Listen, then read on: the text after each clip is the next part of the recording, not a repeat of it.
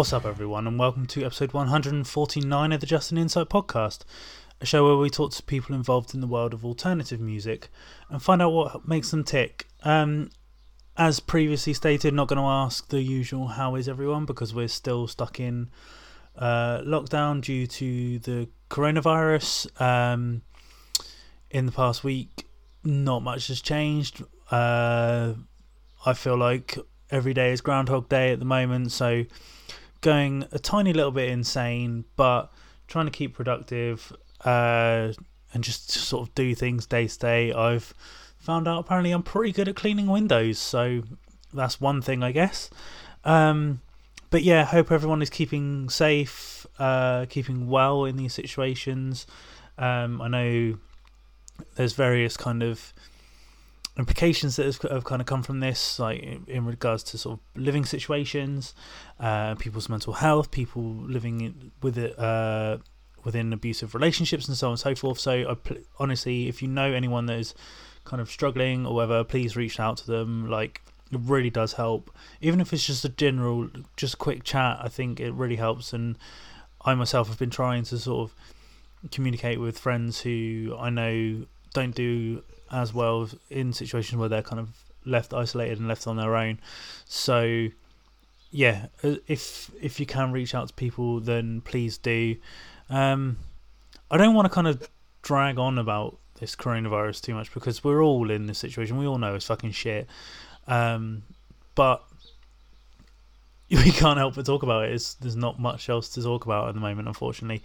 Um, but one thing that I did want to talk about uh, just briefly because I was meant to mention it last on last week's episode, uh, but I completely forgot to. Um, good friend of of the show, uh, Brad Thorne, who formerly did the Bitchin review with our good friend Danny Randon over at the Bitchin uh, Brew podcast.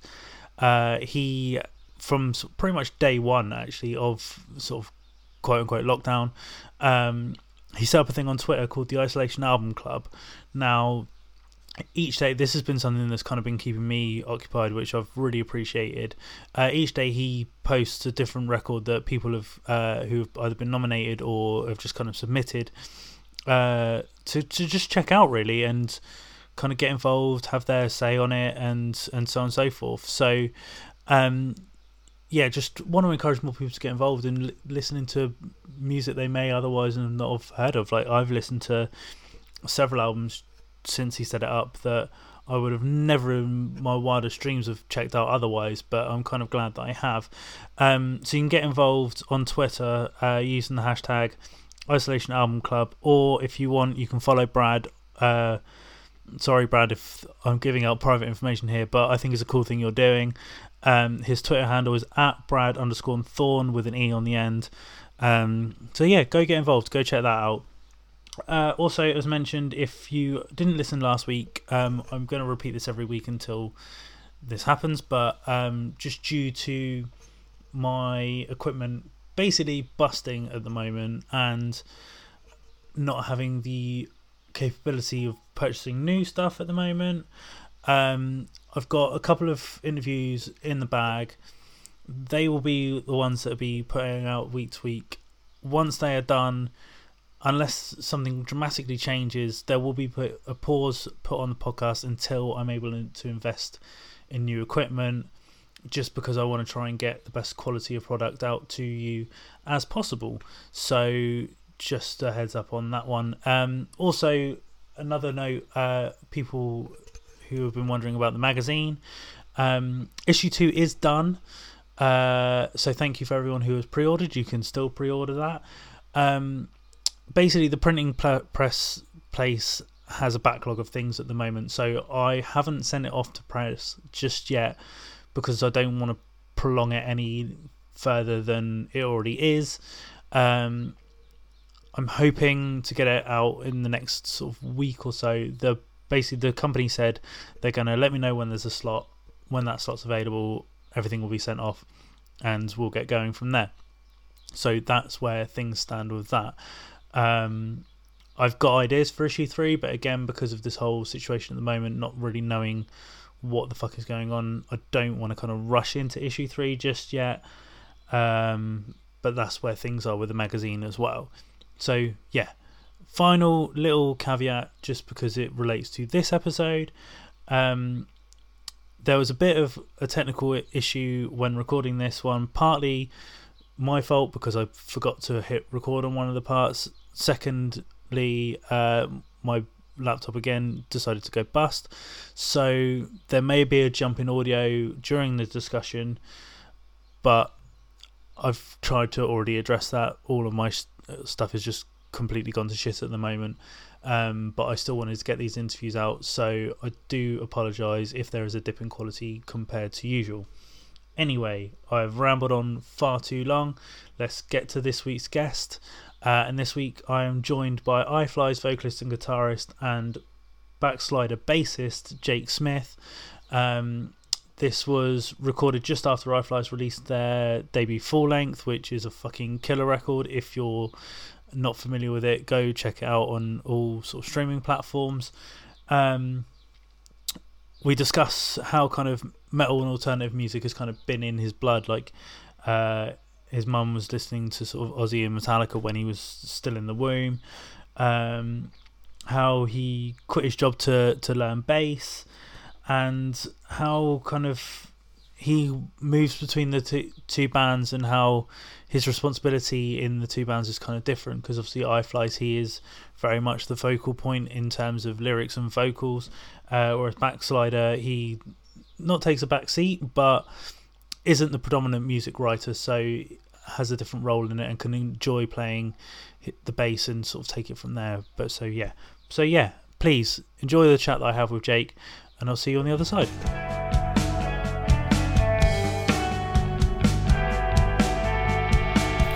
Uh, joining me this week on the Just an Insight podcast is backslider bassist and iFly's vocalist and guitarist, so a man of many talents, uh, Jake Smith. Jake, thank you very much for taking some time out of your quarantine to have a little chat with me. Um, how's everything over the stateside at the moment? Because we've only officially kind of gone into lockdown in the last three days, but how are things over in the states at the moment? Are they a bit mental, a bit crazy? What can you talk me through what you're experiencing? Yeah, um, definitely. Um, thanks for having me. It's good to be here. I, I think, yeah, you could say it's going mental around here for sure. yeah. um, I, I, I've actually been sort of like at home for a little longer because I ruptured uh, a calf muscle. Oh shit! Like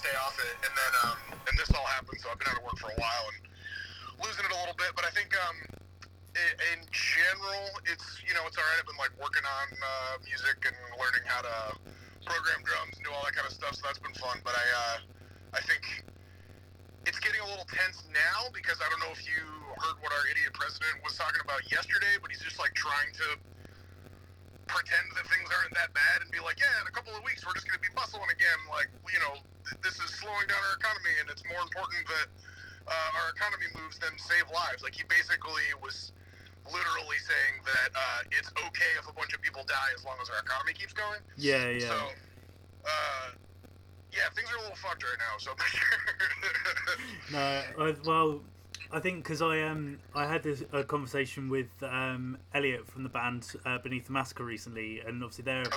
they're in Canada, and he kind of said thankfully they their government kind of acted pretty quickly and went into to lockdown quite quite quick. But it seems both over here in the UK and yourselves in the states who have absolute tools for for heads of leadership at the moment. Oh, big time! Like just seem like bumbling idiots and just don't know what e- either want to do in sort of thing.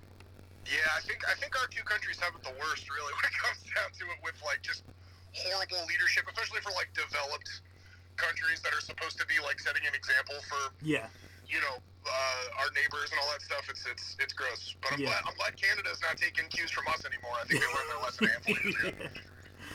Well, anyway, we'll get on to more exciting things to talk about. Mainly, mainly yourself.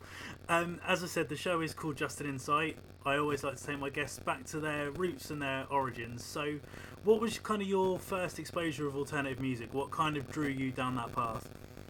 Um, so I, I, I've, I've had a love for music my whole life because of my family. Everyone in my family plays music, so my my summers growing up were spent at uh, bluegrass music festivals Oh, where sick. my like my mom and my grandma's bands would uh, do like the bluegrass festival circuit in the summer. So like we would just be camping all summer at these different festivals and all that stuff. But uh, I think around when I was like eight or nine, um, my I think it was my uncle um, gave me uh, a Green Day tape, and Right. uh, and that you know that that was the first thing that I like got into. That I was like, this is I'm into this. Like my mom doesn't like it. Like yeah. you know, like this is like like it was like the first choice that I made to be like I'm into this music thing. Yeah. Um, and uh, I mean that that stuck, but that definitely planted the seed. I mean, getting into getting into Green Day changed everything for me. But wait, can you remember which album it was?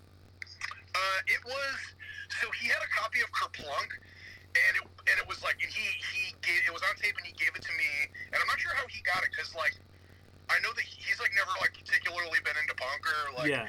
anything like that. I think maybe a friend passed it along to him, um, but it was like maybe a month or two before Dookie came out. So Okay. like, or at least or at least a month or two before I was aware of it. It was a long time ago, so I'm not sure, but I know that it was like I had that, and then you know, and then the singles from Dookie started hitting, and then I was just like fully in. I was like, this is this is like my thing now. You know, Yeah. this is what I care. So where did it kind of evolve from from there? Like, was it did you kind of go down that whole pop punk route? Like, where where did you kind of go in your own sort of discovery? it, it took me a little while to get there. I think I like it, it got a little convoluted. I didn't really connect any dots from being into Green Day for a while. Um, I think like I was a like I, I, would whatever magazine I could get a hold of that had information or like any kind of stuff. I would always read about them, so I was aware of uh, like 924 Gilman Street and like sort of how they, you know, that was like their how they you know that, that place was like kind of like their platform to start playing and all this kind of stuff. So I like learned a little bit about like what the East Bay punk scene was doing like on paper, but I didn't have any way to like listen to the music yet. This was like before anybody in my family had a computer or anything like Yeah. that. So um, I kind of just continue to sort of like roll with whatever my family was doing, um, and people in my family would play like you know like classic rock and roll and bluegrass and, and funk and stuff like that. And you know, there was like some a little bit of Black Sabbath around me and all that. My mom always talks about going to see uh, Ozzy and Metallica in 1986 when she was pregnant with me, That's cool. and uh, and she's always like, yeah, every time the drummer would hit the the bass drum, uh, like you would kick my stomach, and I just knew, you know, like you were gonna get into this kind of thing or whatever. So, um, but I think it's my like ev- my evolution past like getting into Green Day and all that kind of stuff didn't start, I think, until a few years later, and um. I just, I, I, my mom, we moved to Florida. I was living in Vermont at the time, and then me and my mom moved to Florida. She started dating this guy that she worked with, and he had a massive CD collection. right. Like, you remember those gigantic CD books? yeah, yeah, yeah. He had like 30 of them. It was like, Oh, he, was like he was just, he was the first audiophile I had ever met. So he just like, he cared about every kind of music he could get his hands on, had all this different stuff. And he, uh, he also had a pretty big tape collection, and he specifically let me borrow uh, the first Run DMC album, and but then more specifically to my evolution, Master of Puppets. Right. And um, Master of Puppets fucked me up. Like I was just like I didn't know what was happening. I, would, I didn't understand what heavy was. I didn't, you know, but it just it resonated with me so deeply, and I listened to it every day for months and months and months. Um, I didn't like it. Just there were so many things being expressed. Expressed. I think there were like parts of me that I, well, that like even just the, the the pure sonics of it made me feel things that I didn't know how to feel before, and I feel like it was just I don't know, it was like really important. Yeah. Um, but I still didn't, I still didn't like necessarily get into metal right then or anything like that either. It was like, I think probably a bit shortly after that, I feel like me and my friends started playing music together, and that was like when like the nu metal thing was going like really go hitting hard. right. Um, and I remember like we went to go see uh, Sevendust a bunch of times, and we went and saw like um, oh god, a bunch of crap. Like I remember we saw like Mudvayne when they did their first like big tour. We saw um, Powerman 5000, all this kind of stuff. And we wanted, to. and we were like, oh man, we want to start a band. Like we're rockers. Like let's play music. So we like we just picked one day. I was like, I'm gonna play guitar. He's gonna play bass. We started learning how to do stuff, and right around right around that time, I remember when the that first Disturbed single drops with the you know the oh ah, ah, or whatever. yeah. I remember it was like the week of my friend's birthday, and we were like, "Oh, this music video is so cool." They're like really crazy and twisted, like, "Oh man!"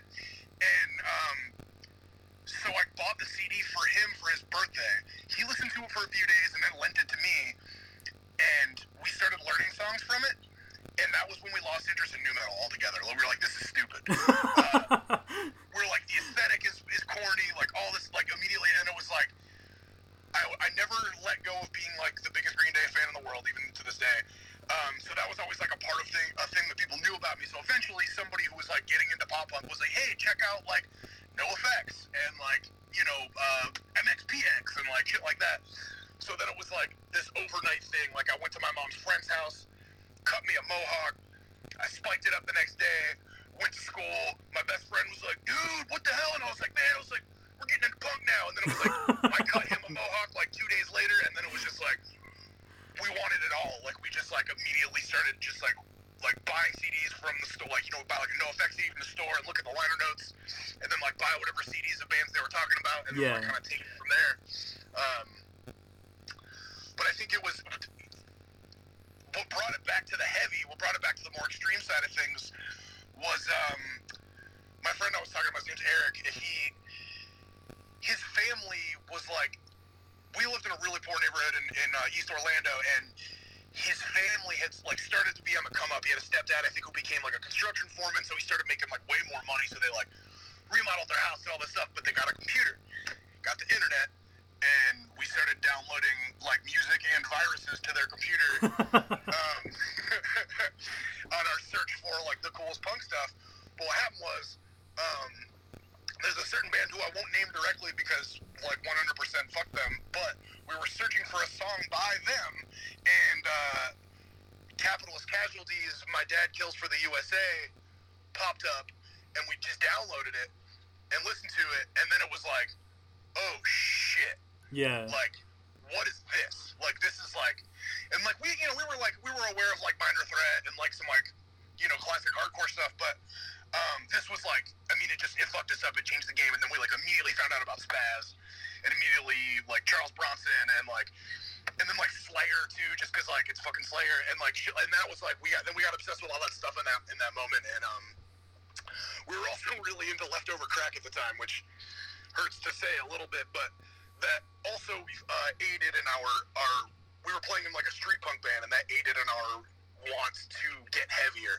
Yeah. And then, um, you know, and then I mean, and then from there it was like, you know, we got into power violence.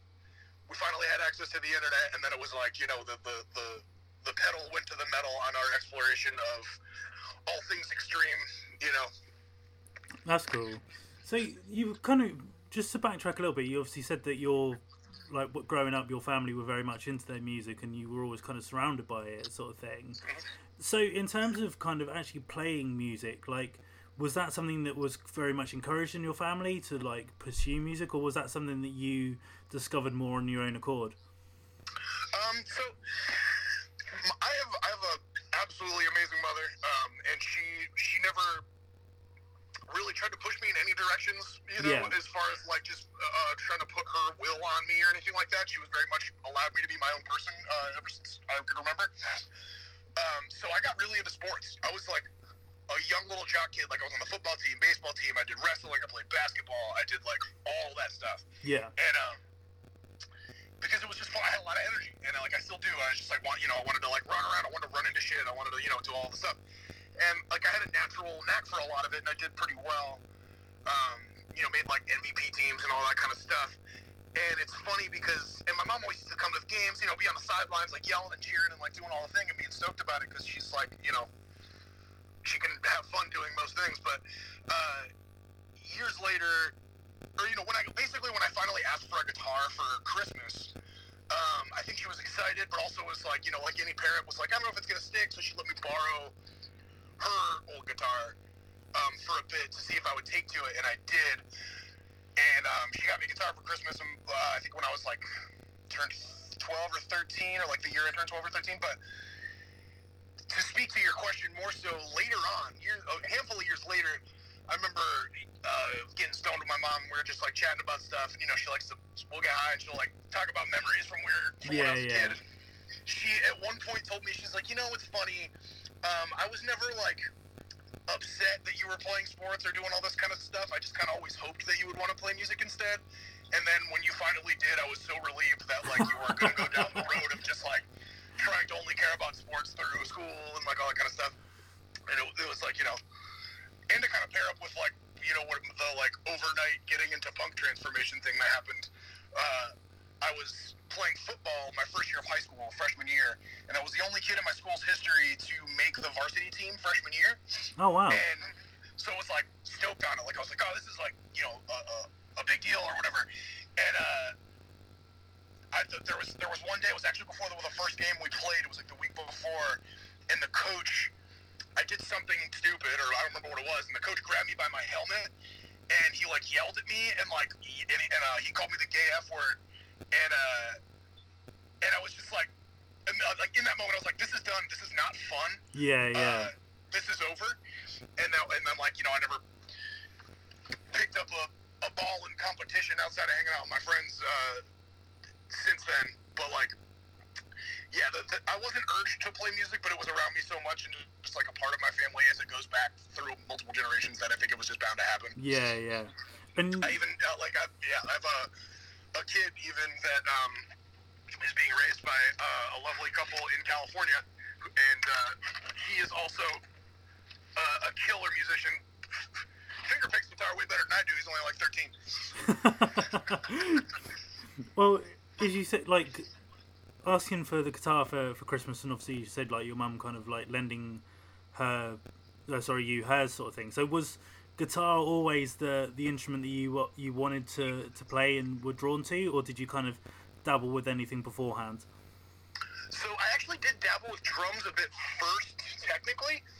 Uh, I think like I, I think my grandfather and my mom like I remember exactly how it went down. I think I had showed interest in using like playing drums. I think they found a good deal on a kid for like Christmas or my birthday a couple of years before I got the guitar Right.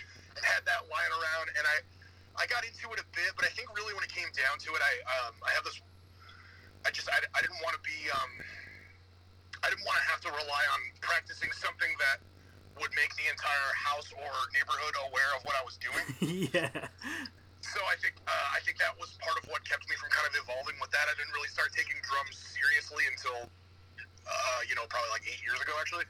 But the um, that was yeah I dabbled a bit with that, but then yeah once once I like wanted to actually play music with my friends, it was like guitar was the thing I wanted to do for sure. Yeah.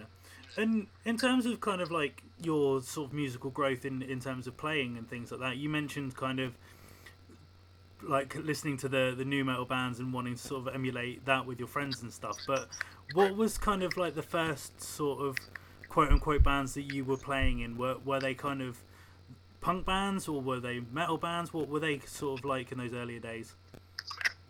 So uh, the, the first band, the, the first like band that I started with my friends, the first attempt of anything we did was uh, me and my buddy Eric. We we started a band with our high school buds uh, that was called uh, Explicit Noise, and we got the name from um, a sticker that came inside like a shitty distortion pedal that I got from Right. like, Guitar Center or something, and it was like parental advisory, explicit noise, or whatever. Uh, so we named our shit after that. I think we, we did a um, well, we did a Lars Frederiksen and the Bastards cover. We did a Sham '69 cover. Um, just like some, you know, it was just like crappy street punk, like Yeah. poppy street punk stuff. And then um, we played two shows at our high school. They had these like little outdoor like music festival things in our high school. We played a couple of those. Or we played one of those, and the other one was a car show that they had at our school. Okay. And then, um, and, and then um, there was another couple of dudes we knew who had like a crappy street punk band called Riot, and uh, we dropped one of our members and sort of joined forces with them to start a band called Black Block, and then we ended up being a band for like six years, like at, once we were out of high school and all that stuff, and that was like started off street punk, and then as that evolution that I was talking about, getting into heavier stuff went, the music sort of reflected. So I think by the end of it, we were like a metallic, like heavy punk band in a way. Okay. I mean, you know, we were trying to figure it out as we are going along. You know, it's like probably kind of goofy weird to listen to it now, but um, you know, it was cool. Like that was when we started playing. We we like did well. We started playing a lot of shows in Orlando, and um, you know, I was like 16 years old, and we're playing like these weird clubs and bringing out 150 kids from our school and stuff like that, and like really having a lot of fun with it. Um, but yeah, the first things I did for years and years and years was just like playing punk bands, Yeah, yeah. which you know, which I which I still do. and obviously, like from my perspective, obviously living over in the UK, I have no concept of sort of what the US sort of scene is like. Apart from obviously nowadays, thankfully, we have the the delights of things like Hate5six and stuff like that. But Yeah. obviously, like for you growing up, like was there much of a a punk scene locally that you were kind of like going to shows too, or did you kind of have to seek that out a bit further down the line? How did that all work? So I think when we first started, when our when our band Black Block first started playing shows, um, we would play at this. I'm trying to remember how the connection was made. I know it had to do with our singer at the time, who was like, he was like the first kid we knew with internet and like all that kind of stuff. So he always knew about all the cool bands before we did and all that Right. kind of stuff. And he he also was the first one that um the first one that like sort of started to get into like I don't know like message boards or like website guest books and stuff like that Yeah. to like find out about um like local punk shit that was going on. So somehow we booked a show at a place called the Stone Soup Collective, and it was um it was like an anarchist bookstore, Okay. and uh, we went and we proceeded to play like nine shows there. Our first nine shows were at that place, and in fact we didn't play anywhere else until that place shut down. Oh wow. Okay. But that was kind of our. So we were still like, we were still in high school, um, and that was kind of like where our first like outside of school slash like getting into some type of scenes like relationship started, and um, that was like probably like late 2000, early 2001, something like that yeah. and um and I think then that was that was kind of where we first started to get tapped in. I mean, there's people that I still know now from way back then um, that were like older guys that booked shows for us, and uh, and then, yeah, and then I, I think once, once we got tapped into that a little bit, then it was like then the, the door really opened for like just knowing when things like going to see bands and like going to like you know rub elbows with like you know the older folks who were like showing us what was up and you know telling us we were idiots and and, and you know but like putting their arm around us and Yeah. showing us a good time and, and showing us the cool bands and listening to all that stuff. So would you kind of class that that band as your kind of like I, I guess your first sort of quote unquote proper band in in some aspects? Yeah, definitely. I would consider that the first real real thing that, that we ever did. Yeah. I don't, I don't really I don't really count the uh, the car show and everything that, that first cool band. So obviously, like you mentioned, sort of like picking up guitar and things, and obviously dabbling with drums.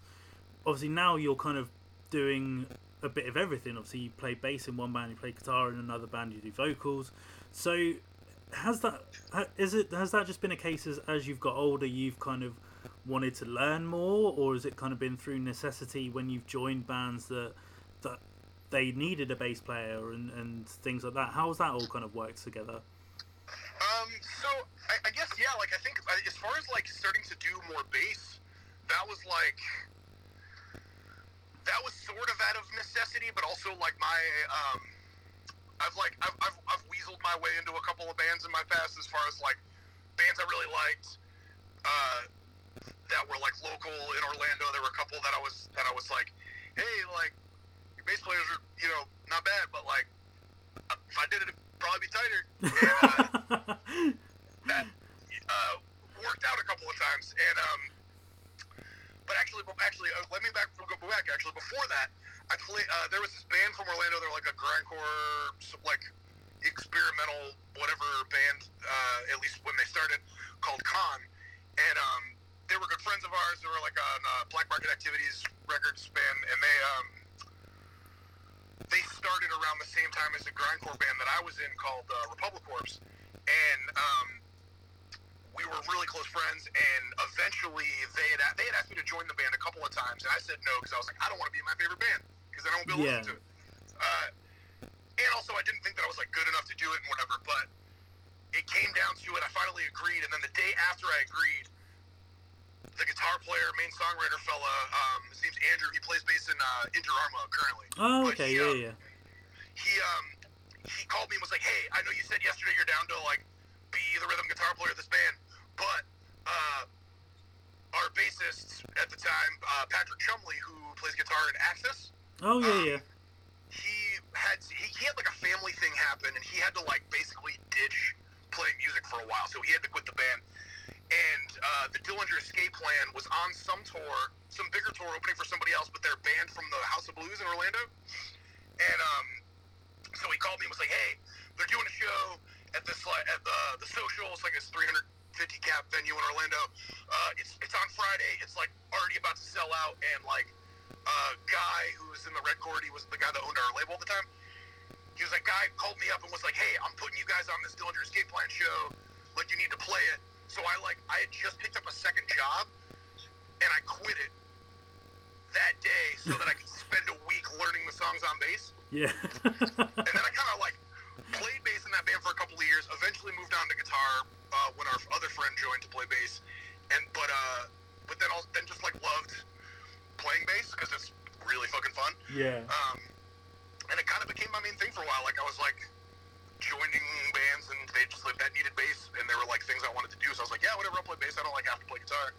Um, and then drums are just fun. So I just started playing drums with uh, with some friends for a project. And then when I was about to move to Philly, some friends I knew up here who had visited a bunch down there um, had hit me up and they're like, "Hey, when you move here, we're starting this band and you're playing drums." And I was like, "Shit, all right." So I like moved to Philly and bought a drum set. And people in Philly thought I was only a guitar player for a long time. Oh, I mean, okay. thought I was only a, thought I was only a drummer. I mean, they thought I was only a drummer for a long Oh, wow, okay. Like people be like, people like I remember um, when I joined, or no, actually, I started a band called Discordian Pope for a little while. I played guitar. It was like kind of like some Destroyer worship type stuff. And um, I remember a couple of friends came to the show and they're like, "Dude, I didn't know you played guitar. That's crazy. I thought you were just a drummer. Like, when did you start playing guitar?" And I'm like, "Well, I started playing drums a year ago. So like." That's crazy. But now, I, now I do it all. I play, play in four bands, and um, you know, one of them I play drums, uh, two of them I play bass, and then you know, I fly guitar and guitar and vocal. So, in terms of kind of like, I guess where we'll kind of move to where things are with iFly and stuff like that now. Because so, the two bands that I know you best for is obviously Eye Flys and Backslider. Yep. So, Backslider is obviously a bit more sort of. I don't want to say, uh, like in the grindcore world. I guess is a bit more faster than than what you're doing with Eye Flys and stuff. So, and you said you've played in sort of grind bands before. So was that kind of more your wheelhouse, I guess, than compared to Eye Flys? Um, definitely, yeah, yeah, absolutely. Compared to Eye Flys, for sure. Um, I, yeah, I mean, between play, between playing in, I think I feel like honestly the time that I spent the most just like trying to bust my ass to like hone my instrument and like do it was when I was playing in two like predominantly like blast beat driven bands, uh, Republic Corps and Con, and um, and I and ever I mean even till now, like uh, if I try to write music, like whenever I write music, like a lot of the iFly stuff, you know, where like a big thing we care about is like writing stuff that's more simplistic. Um, but I like I have to talk myself out of notes. Like I'll like yeah. throw a million notes into any riff, you know, and try to like just turn it into something that I'm gonna shred. Uh, and and and I don't even and it's like I don't even want to do that. You know what I mean? It's like I'm not, but it's like just a, it's like a part of how I play. Yeah. Like even in Backslider and stuff, like uh, you know, we do a lot of wild shit. But Logan will be like, hey, like uh, I was thinking like maybe like I want like a Jake style riff that's like kind of like this, like for a thing like this that we can like use as a jump off point. I'll be like, all right, cool. And every time I come to him with something, I'm like, uh, he'll be like, yeah, that's cool. I like the vibe, but like maybe let's take like half the notes out. know, like, like- so like the the sort of hyper trying to do too much grindcore thing, I think is like was a huge part of my development, and I think is just like a part of me. Yeah, yeah. So I guess then going into Eye Flys, which is something completely different and as you say, a bit more simplistic and, and things like that. Like, was it a bit of an eye opening experience for you, especially kind of I guess being one of the predominant songwriters and now the vocalist as well, like was it an experience that you, like that you wanted to put yourself through? Was it a challenge that you wanted to put yourself through, or again was it just circumstantial that these pieces all came together and now we have what is Eye Flys? It was definitely circumstantial. I was not, um, I was not like looking for an opportunity to front a band by any means. Yeah. Um, that's just, it's not something I've ever really felt comfortable with in that way um, especially with like that kind of stuff. I, I always thought it would be fun to sing for like a cool like fast hardcore band or something like that. Be like front man, like make mean faces at people and like that kind of shit, whatever. But uh, as far as like what Eye Flys was doing, like that kind of stuff, the, the idea of doing something like that ultimately was terrifying to me. Um, and I didn't, you know, they Pat and Spencer sort of started working on the project for a while before I was a part of it. Right. And um, when I sort of finally agreed to join.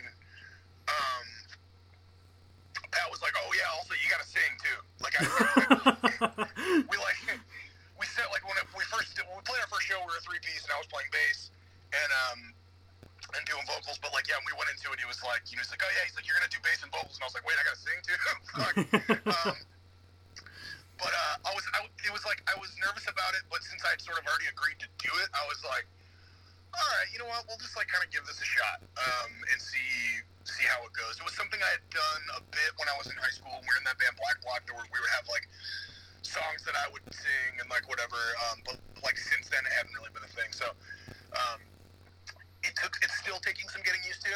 Yeah. Um, but I feel like you know, like the last couple of like uh, runs of shows we did, I you know started to feel more comfortable and like it's fun. You know, like um, I do like sort of being at the helm of this. I like it's it's um, it's it's since Pat and I are the only ones that live in Philly, you know, as, as far as like the in the space, like hashing out of ideas is usually just me and him. So um, it's been really fun to sort of like kind of take that kind of helm because I feel like usually I'm in a more uh, support kind of role, which I think is usually where I shine. Mm. Um, but it's cool to, it's, you know, it's cool for to shake it all up. You know, it's like it's a different style of music.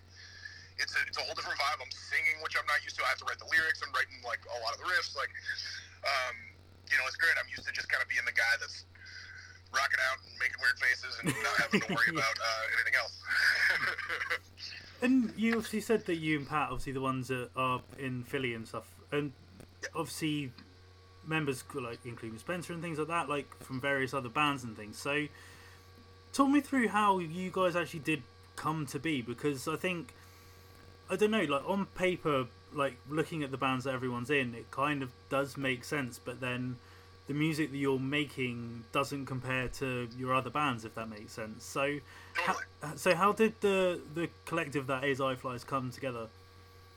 So, Our drummer, used to be in Backslider, um, and so when we were still doing that, he had uh, he had started like writing songs on bass, and he had like never really played uh, a stringed instrument seriously or anything like that. He still doesn't really. Um, he just like has ideas and is able to like sort of hash them out. Yeah. Uh, in like this sort of like primitive way that um, is, I think, really amazing actually. Like, um, but he uh, he had some of that stuff. He had like programmed some drums for it.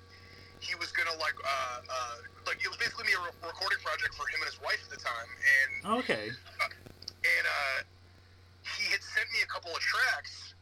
Um, this is, I mean, this was years ago. He had sent me a couple of tracks to maybe just like throw some guitar leads on or like something like that. He's like, yeah, I just want to have different people throw some stuff down. He had some other guys do some shit, and um, but it never really went anywhere. And then, like, uh, you know, Backslider and him, we parted ways, and um, and then like, uh, he didn't.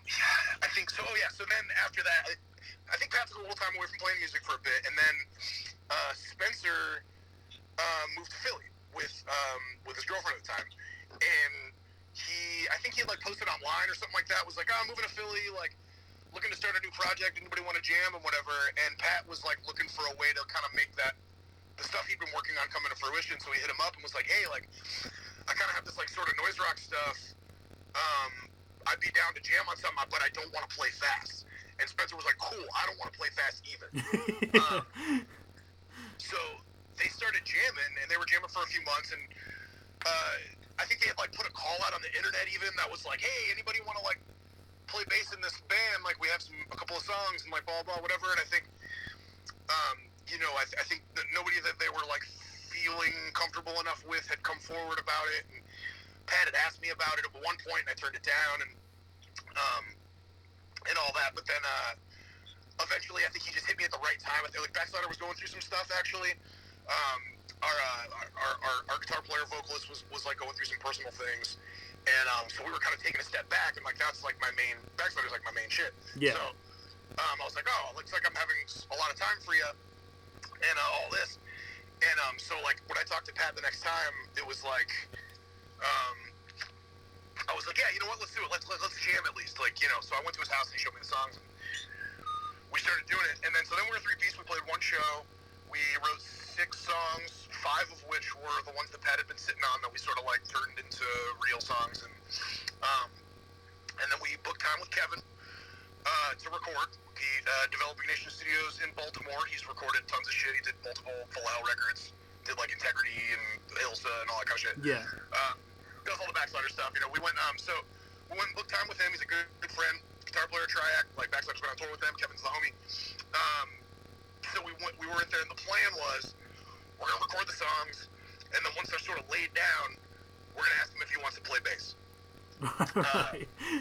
And uh, so we did. We were like, once it was like kind of like good to go, and I was like, I had started recording um, some like uh, guitar leads and some other stuff on there, and like laid down a couple extra rhythm tracks and like all that kind of stuff uh, on the guitar. And he was like, "Damn, you're doing a lot of guitar on here." And I was like, "Yeah, I kind of want to play guitar." And he's like, "Yeah." And I was like, "Yeah." And then like an hour later, I was like, "Hey, so uh, you know, I was saying I want to play guitar. You should play bass." and he was like, "Damn, that might be cool." And he was like, wanted to wanted to sleep on it. Um, and uh, and I think it was uh, what I think it was like he gave, he sent us the roughs. A few days later, we sent them to a few labels. Spencer hit up uh, Thrill Jockey. They were interested. Um, and then we're, we're like, hey, Kevin, I don't know if you've been thinking about it, but like, we're going to like do this deal and, um, you know, try to make this a thing. You want to do it? And he was like, yeah, fucking it, I'm down. So, um, that thus sealed the deal of, uh, of the that's pretty cool.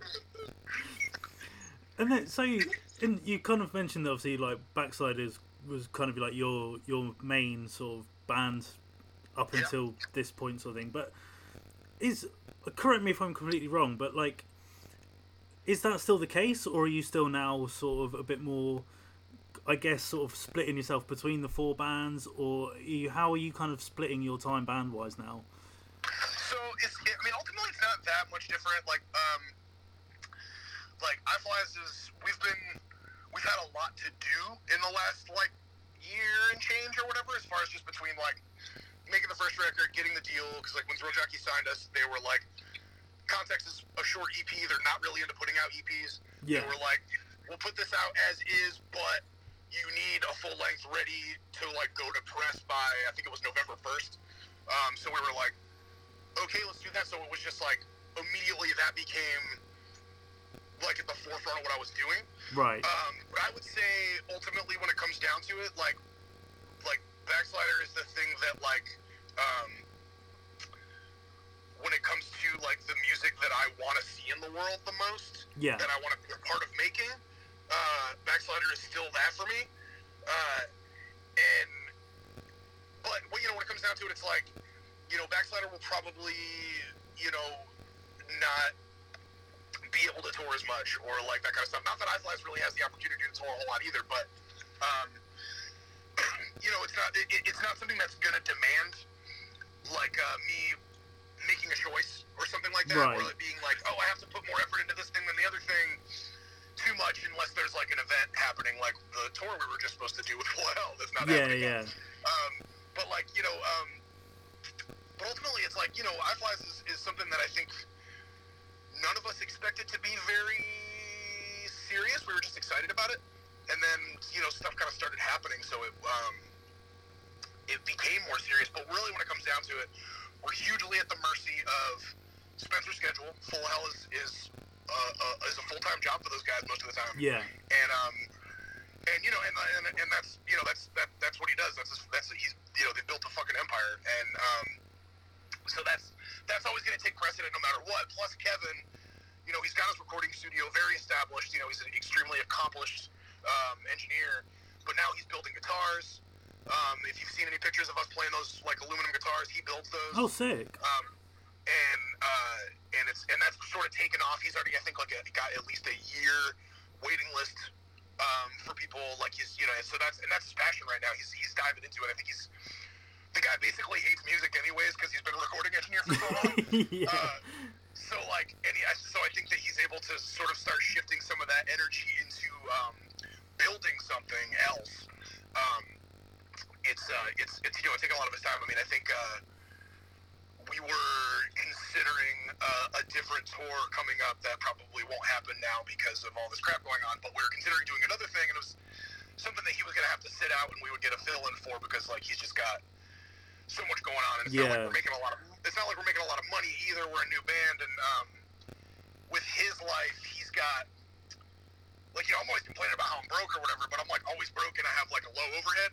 He's got uh, two houses that have been joined together to build a recording studio. He's got like gigantic loans out to like start this guitar business and all this kind of stuff. So if he's not generating like thousands of dollars a month, he can't pay his bills. Yeah, So yeah. like when we go out on tour and we're like, yeah, we got this like shitty little guarantee that'll like keep us fed and like, you know, maybe get us hotel rooms and have a couple of bucks at the end is like fine for me and like ultimately fine for Pat or Spencer because it's like like we just got less to worry about or whatever. But Kevin is like he's like you know he can't he can't go out on the road for multiple weeks because it's like essentially hits him real hard. I don't, I don't mean ever, but like you know he has to be more choosy. I guess is what. Yeah, no, no, no, I get that.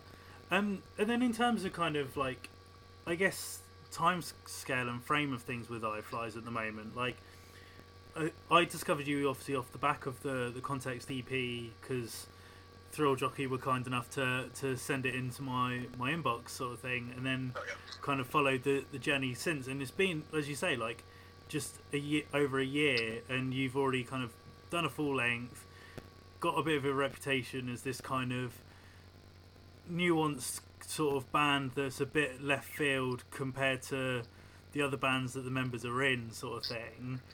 We're obviously already potent were meant to be over here in Europe, sort of thing, off the back of less than than than a year, sort of thing, which is unheard of for a lot of bands your size, sort of thing. So, Absolutely. so for being inside that machine, like, has it been a bit overwhelming how quickly the pace has been? Um, yeah, a little bit. I mean, uh, I guess like overwhelming. Um, in a way, I, you know, I, I can't speak for anybody else in the band, but I just I have, and I'm not even like trying to act like I'm I'm trying to be down on myself because I'm not, but I just I have like no fucking aspirations in life outside of trying to make music and perform it for people. So like, uh, this happening has been like just the stuff happening with Eye Flys has been great because you know I've been doing this for 20 years and um, you know there's I'm not going to stop if like you know a band I'm in never takes off or anything, but uh, it's been pretty wild to like make all these changes, you know, sing for a band for the first time in years, you know, uh, do all this stuff like like drastically change the style that I'm playing and like and then oh wow okay our uh, fourth and fifth shows were opening for Daughters. Uh, you know our, our first tour that was longer than a week was with Torche like. Um, you know, we were booked to play Roadburn. We were supposed to be on tour with Full and Primitive Man. Like, you know, we're, I, I I got reviews of the new record hitting my inbox every day and, like, all this kind of stuff. And it's never been like that before. And, you know, like, after 20 years for this to happen after being in a band for one year is, like, definitely a little overwhelming. But, um, obviously taking it with open arms. I mean, like, I'm just excited that people are excited about the music that we're making. You know, it's like, it's great. I wanted to. I'm hoping this whole virus thing doesn't like completely kill our momentum because I want to like get out and play for people. Yeah, yeah. And obviously, in terms of kind of like you being the quote unquote sort of vocalist, frontman, whatever you want to call it, sort of thing, you've obviously mentioned sort of like the whole kind of idea of you having to actually sit down and write lyrics, being something that you weren't maybe necessarily that used to or familiar with, sort of thing. But especially on this newer record, like you're very kind of unflinching and very open in what you're talking about. So, was that difficult for you to kind of come into something that you were going into the unknown, but being so open at the same time, or is that just who you are as a person? Um, I think I think it's sort of a, a bit from both columns. Like I, I, what's the word? I don't know. I, I really, um, I had a hard time, especially especially with the new record. With context, I just kind of like ultimately threw some shit together that I thought was like kind of clever for the things that I think are cool. Yeah. Uh, but like, it was kind of an afterthought. Like I was like putting it off because I was so worried about it that like when it came time to write the lyrics, it was like, oh yeah, we're gonna record this record in a few days, and the one show we played, I kind of just shot from the hip. Uh, it's got to be something I just have to throw together. But with the new record, um, I I sort of told this story in an interview recently on paper, but um, basically, well, like one of the things that really did is I, I was like I was hemming and hawing about a lyrical approach. You know, like I you know I come from a uh, an activist and punk rock background, so like talking about socio-political issues is something that I can't help but do in my Yeah. life, anyways. Um, I also was kind of like, well, you know, I don't want to write myself into a corner or like just kind of like regurgitate the same old tropes and whatever. So it was like almost like I was thinking about this stuff right around the same time that a good friend of mine named Alex Smith, um, who he sings for a band called Solarized based out of um, Philly, and also um, is he's just like a he, he's a he's a writer and a visual artist, um, like heavy on the Afrofuturism stuff, and um, just like a really beautiful human and somebody I look up to a lot. And he hit me up and he was like, "Yo, I saw you guys got signed to Thrill Jockey. Like, congratulations! I love that label. They do a lot of amazing work. This is going to be a lot of exposure, etc." Um, and he kind of like, I think I, I, it was almost like he picked up on how I was feeling because he was like, "You know, this is." He's like, "You know, this is like a big platform for you. Um, like, I hope you're thinking about how you're going to handle that." um, and like part of me was kind of like fuck you you know what i mean like don't tell me how to do my Yeah, shit That yeah, like, the- yeah. like the, the defensive part of me but also i was like it was really valuable. Um i think because it like it, it helped me sort of push because a part of me was feeling that way anyways and it helped me kind of like push that a little bit. And so i decided that any songs where i was going to like tackle an issue of any sort that it needed to be something that i could personally relate to also. Yeah. um, you know, like I love Crass and, and, and like, you know, all that kind of stuff, uh, and like Drop Dead and stuff like that, but I'm not, I'm not, I don't want to be that guy that's like stating facts in a song about like, you know, this is what happens to people in poverty because of like this bill that, you know, somebody wrote and like blah, blah, blah. And, like, Yeah, ah, yeah. You know, like that was like not going to be, that, I, I, I appreciate that that's been done, but it's been done so many times, and I just didn't want to do anything like that. So I tried to just like put things to be in a place that I could recognize. So there's like a personal sort of connection or relevance to any of the songs that like could be seen as like political or, or you know socially conscious or whatever. Hmm. Um, and then the, the the contrast of it is that's that stands for like half of it, and then the other half of it is literally like you know uh, based on my interests in um, like psychedelic exploration mixed with like my favorite like classic uh, sci-fi literature stuff um, and how that relates to like um, you know how we perceive the world as humans and, and, and, and manipulation and understanding of consciousness etc all kind of wrapped up into like a weird thing that forces me to write word salads that might not make sense to very many people but is fulfilling for myself That's fair enough. Um, and in terms of kind of like the the sounds, I know that you said that sort of Pat and Spencer kind of like were playing around with the sound in the beginning, sort of thing. But obviously, now with the with the new record, I don't know whether whether this is just just my sort of perception of it, but it kind of feels that even though it's been in such a short space of time, like you've kind of honed out what you wanted for Eye Flys, and for me personally, like you've kind of filled that hole that was left by Lewd Acts. That so oh wow okay so like was that kind of like the uh, the vibe that you guys are kind of going for? Is that kind of it's still its own beast, but you're kind of ticking off many boxes. Like you're appealing to the hardcore kid, you're appealing, you're appealing to the punk kid, you're appealing to the grindcore kid. Was that ever a conscious effort, or was it just how things landed?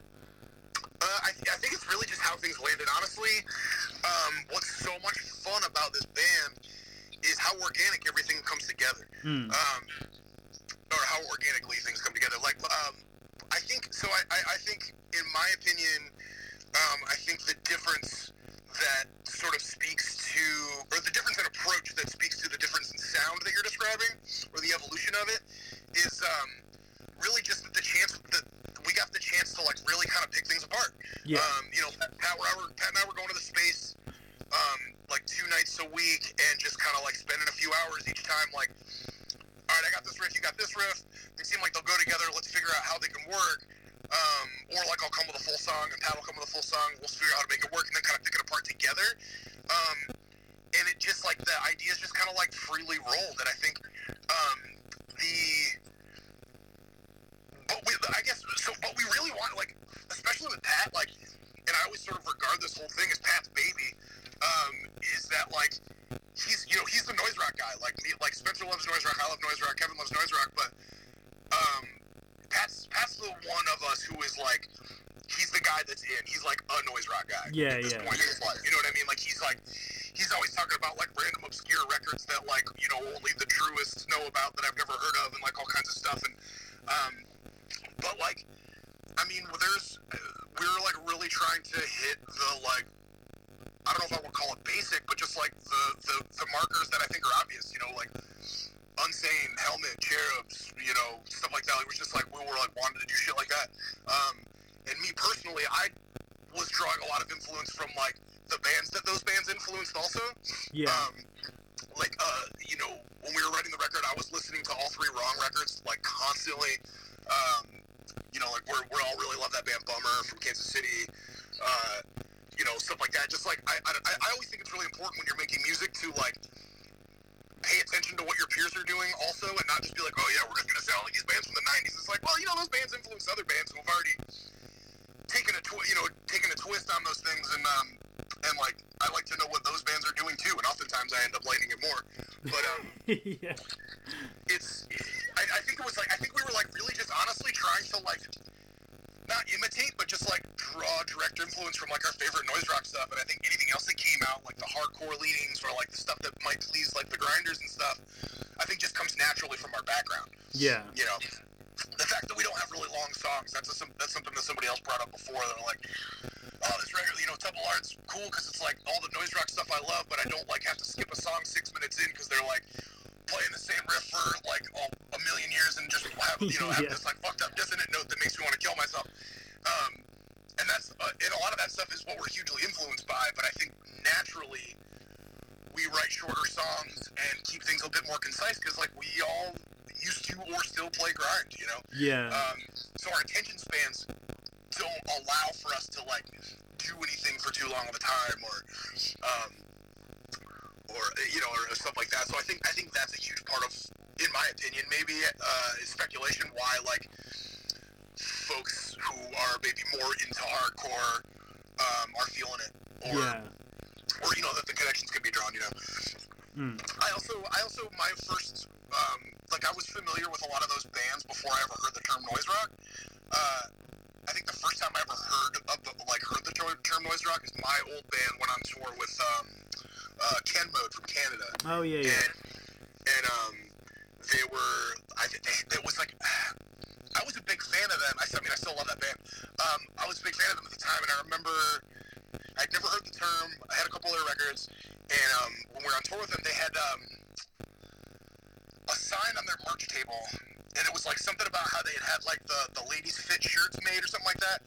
Uh, and it was like, like ladies, now you can show your love for uh, metallic noise rockers, Ken Mode from Canada, whatever. And I was like, noise rock, huh? Like, what is that? You know, like I never, and um, it was, but I was like, he was always, he would always talk about Unsane and the Melvins and stuff like that, and and you know Jesse from Ken Mode, and uh, that's stuff that I've always loved.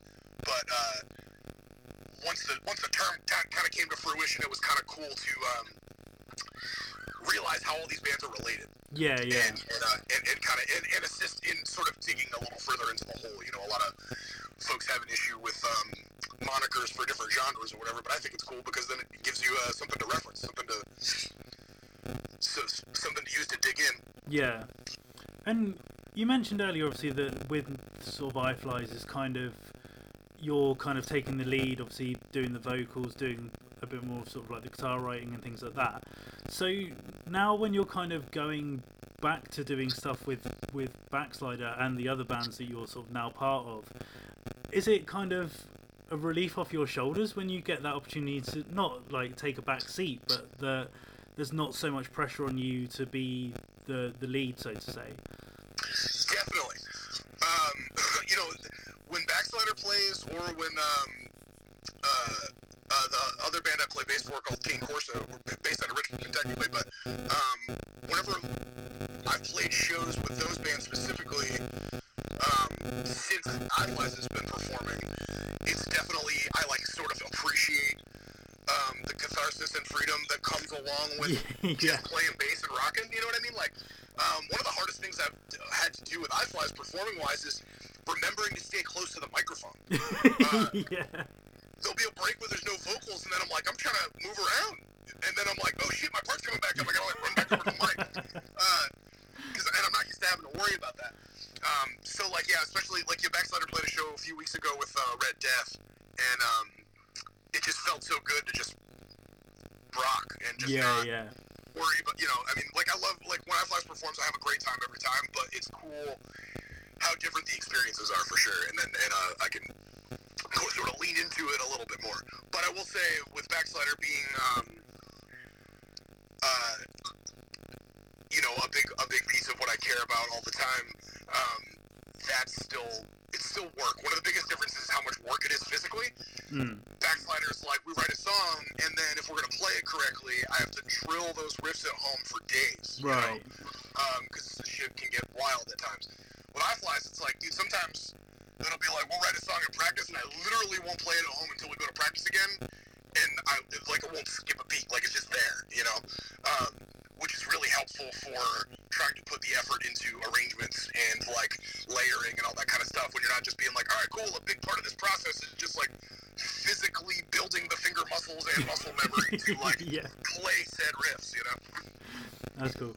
Um, before I let you go, Jake, obviously you were meant to be here at the moment, sort of touring with um, Primitive Man and um, Full of Hell. So I don't want to kind of speculate, but I'm more more hoping. But is there any sort of talks of that tour being rescheduled, or have you got any other plans for yourselves to come back this side when all of this calms down? Like, where's that kind of standing at the moment?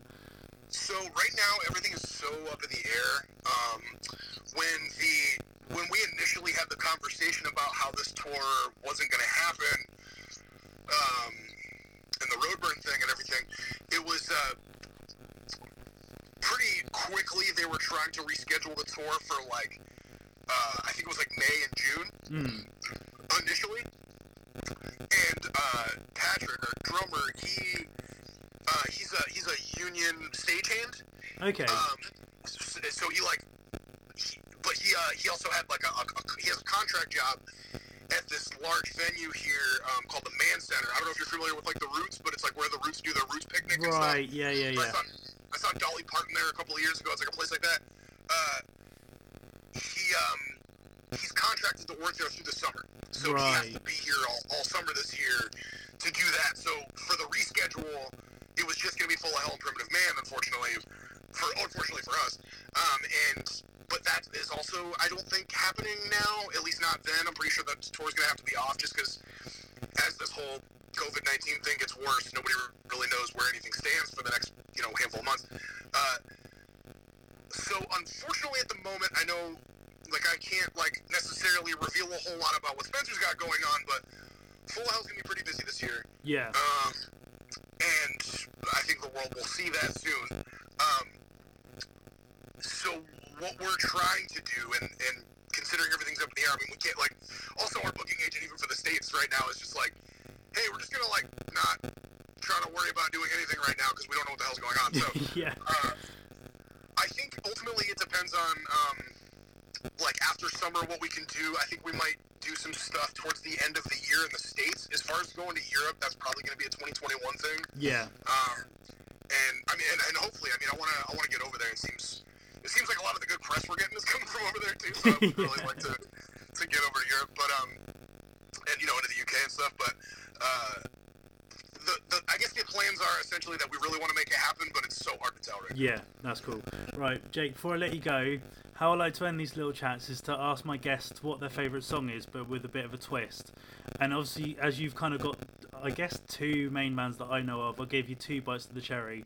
So, what's your favourite song that you like to perform live and why? And you can pick one from Backslider and you can pick one from Eye Flys. Oh, okay. Um, favorite backslider song to perform right now? Uh, I think. Ah, shit. What's it called? It's called Bone Thief. Right? Um, it's, it's a song that's going to be on our upcoming LP. There is uh, that we're about to record, but there is a version of it on um, a demo that we recorded last year, and it's on YouTube. It's just called like Backslider 2019 demo or something Yeah. like that, and that's on there. And then um, just the same thing for iFly song. Yeah. I think I think my favorite song to perform live for Eye Flys right now is the song Predator and Prey. It's the third track on Tub of Lard. Um, because it's it's fun to sing. It's like a, I sing in like a little bit different register, and it's uh, it's just like mad heavy, and I get to play a guitar solo at the end, so that's always really fun. yeah. Perfect. Brilliant. Jake, thank you very much for your time. Really appreciate it. And hopefully, Thank we'll see you over here sooner rather than later. Yeah, I'm hoping so too, my friend. No worries. Take care, dude. Thanks so much, man. You too. Cheers. Bye. Later.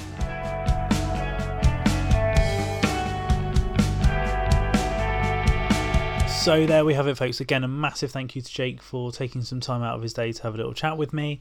Um, as always, you can find out what both Eye Flys and Backslider are doing on all their various social media platforms, which, as always, will be linked in the description of this episode. Um, as you can probably tell from the the number of this episode, we do have a big one coming up next week, number 150. Um, the guest I have lined up personally I think is a fucking awesome guest. I really hope you guys enjoy it too. Um, and it's really again like we've had some really cool open and honest chats since I set up this podcast. And again, this is another one of those where nothing's kind of left unsaid, which I really really appreciate because artists don't need to come on here and say these things, but they're very open to to the suggestion of it. And every time I kind of pose a question that could be seen as as not difficult, but uh, something they maybe want to shy away from. They'd never do, which I really, really appreciate. So, yeah, big 150 coming up next week. Um, but as always, whether this is the first time you've listened to the uh, podcast or the 149th time, if you're able to give the show a rating, review, subscribe on whatever platform you listen to it, really, really appreciate it. Um, that is it for another week. Thank you again for stopping by the Just an Insight podcast and I will see you soon.